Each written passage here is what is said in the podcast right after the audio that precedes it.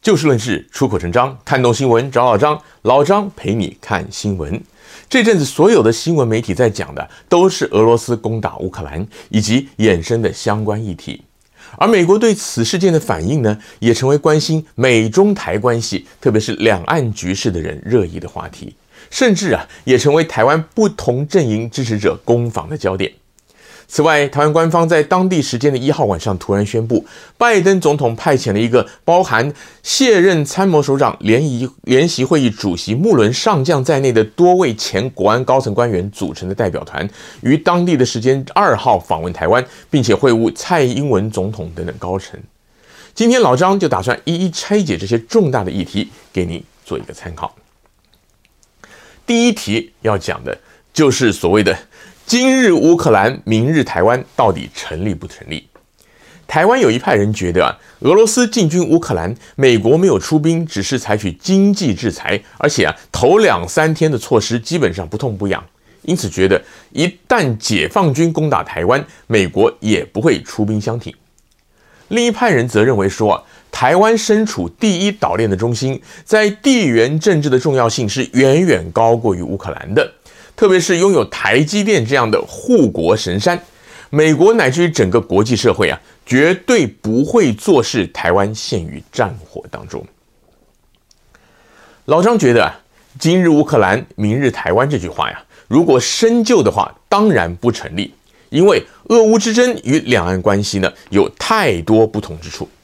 但是如果用这句话来提醒大家战争的可怕，特别是。以小事大，以小博大的风险的话呢，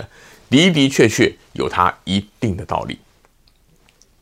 俄罗斯进军乌克兰，美国乃至于北约没有在第一时间出兵，有几个原因。首先就是老张上星期提到的，拜登政府重视外交远远胜于军事。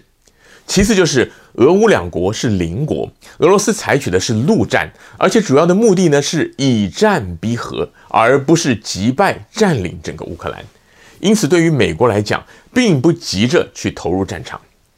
此外，相信美国也考虑到了俄罗斯，它毕竟是核武大国，美俄两军一旦短兵相接，可能引发的后果呢，也不可小觑。基于以上的原因，美国跟北约联盟呢，他们选择了金融制裁，外加一些武器装备的供应，但是呢，暂时不直接的派军队替乌克兰打仗。那么至于台海问题啊，则又是不同的情况了。台湾是海岛，假如解放军要攻打台湾，第一波一定是以飞弹、火箭实施精准打击，同时设法要掌握空优，在最短时间之内使台湾的政治军事都陷入瘫痪，而不会像俄罗斯那样慢慢的向边境去屯兵、去集结，企图去恐吓乌克兰。而就算开战了，也是以陆路的推进为主。换句话讲。北京一旦决定要开战，就一定是采取闪电战，而且是毁灭毁灭性的重点打击，为的就是要让美国乃至于国际社会没有军事介入的反应时间。很多人会提出一个疑问呢：美国在东亚有太平洋司令部，还有著名的像是第七舰队，在日本、韩国、菲律宾等地呢也都有军事基地，为什么要说美国没有办法在第一时间做出军事反应呢？主要的原因呢又有几个，第一。海空军协同作战的难度啊，比起地面部队的联合作战要高得多。台湾因为是海岛，所以第一波战事绝对是空战跟海战。刚刚说过了，现代的空战靠的都是视觉距离以外的飞弹来决胜负，而不是像古时候那样几架飞机缠斗绕来绕去用机枪来对决。台湾虽然使用的基本上都是美国系统的装备，但是并没有跟美军的指挥管制通讯系统做全面的整合。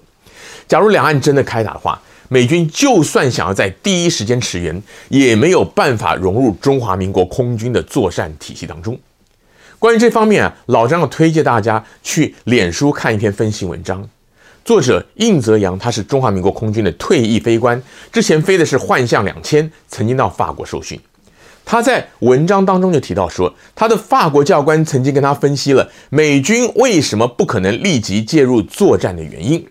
这位法国教官问了应泽洋一连串的问题，好比说啊，台湾的海空军作战载具的指挥管制权有没有跟美军、日军的交接，还有支援的机制？有没有通用的沟通协定？有没有跟美日军敌我识别的协定？战场管理经营有没有在同一个平台？雷达、电站、无线电作战时的波段频段的频谱有没有协调？美军的资料链 Link 会不会让台湾加入？台湾跟美日军的 ROE，也就是所谓的接战规定有没有沟通？或者至少在战时能否沟通？这一大串让应泽洋哑口无言的问题，也就是两岸一旦交火时，美军能否立即介入的重要指标。如果您经常关心国际新闻的话，应该会知道，美国跟日本或者韩国都会定期的举行联合军事演习，而且是每年好几次。原因就是在于现代战争的指挥管制系统整合与敌我识别非常的重要。而一旦组成了联军，指挥权要如何的转移？不同国籍、语言的友军在彼此之间有没有办法在这个电光火石瞬间达成共识、分进合击作战等等，都是非常务实的问题。即使台湾会跟美国买武器、买装备，美国军方可能也会派一些顾问来台湾，或者代训一些台湾的军官。但假如真的两岸打起来的话，美军倘若在第一时间出兵，很可能会在通讯识别体系混乱之下，跟国军往内互打。这跟美军派地面部队去支援阿富汗政府军，或者是派几架飞机去轰炸塔利班呢，是完全不同的情况。简单讲，美军就算要驰援，也会是在台湾遭受了重大损伤、丧失了制海制空权之后的事儿，而不会是在战争一开始就投入。相对的，解放军不动手则已，一旦决定要打台湾，就会力求速战速决，不会留给美军乃至于国际间投入的机会。第二。美国自从二次大战之后，除了常驻在联合国或者北约的维和部队以外啊，基本上从来不会直接的派兵在第一时间去协防特定的国家。或许您会觉得奇怪，之前像是波湾战争，美国不就是直接去轰炸伊拉克吗？要知道，当年美军打伊拉克，很大的原因是美国认定伊拉克拥有大杀伤性的武器，换句话讲，就是直接把伊拉克当成敌人。而美军开打的时候也没有跟谁去协同作战，就是独来独往。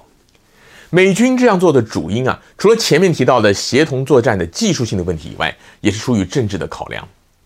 同样是军事行动，在他国领土去参与多国的维和，跟直接去出兵攻击一个主权国家，政治意义完全不一样。假如两岸全面开打的话，联合国维和部队是不可能介入的，因为中国是安理会的常任理事国。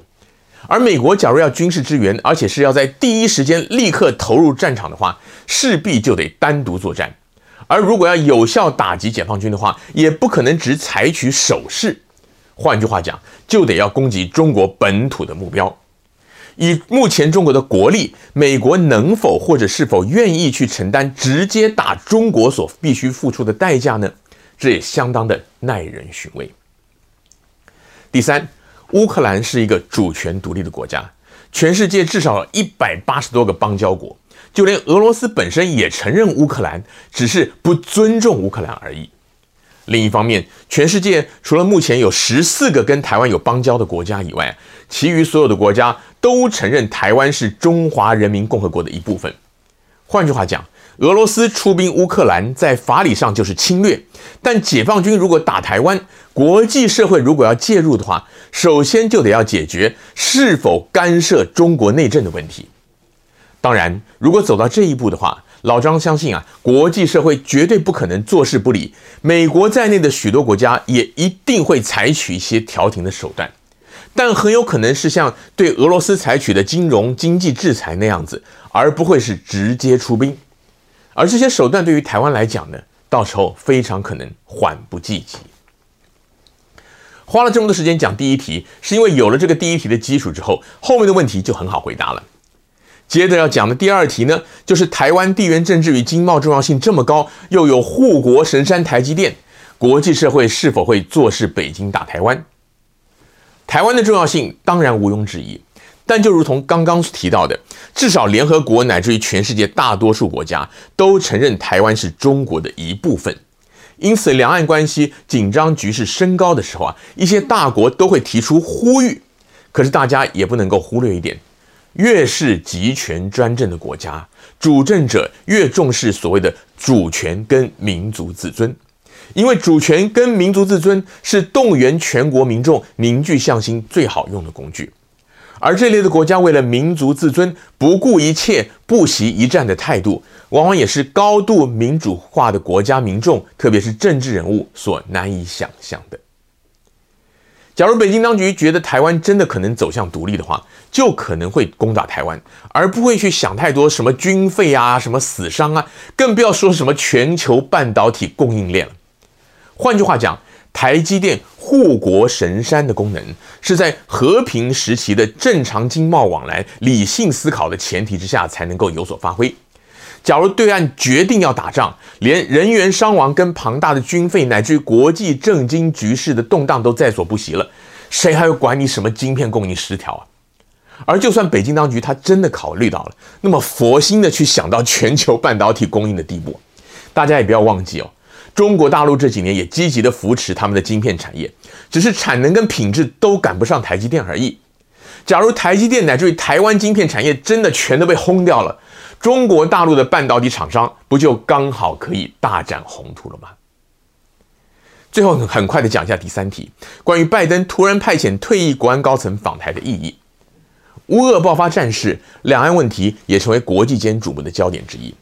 拜登此时派特使团最主要的目的，当然是为了要凸显出美国力挺台湾的立场，而这也是擅长或者说是重视外交手腕的拜登团队理所当然的动作之一。一方面，美国可以借此对国际社会展现出美国重视民主自由的价值观；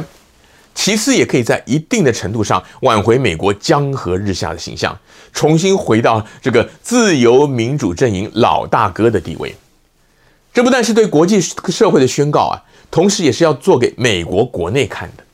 要知道，拜登自从阿富汗撤军事件之后，民意支持度就跌多涨少，特别是跟前总统川普相比啊，形象上面呢更显得软弱。川普时期的国务卿庞培欧，目前是共和党内非常可能参选下一任总统的热门人选之一。庞培欧他要在台湾当地时间的三月三号访问台湾，并且还要接受蔡英文颁赠特种大綬景星勋章。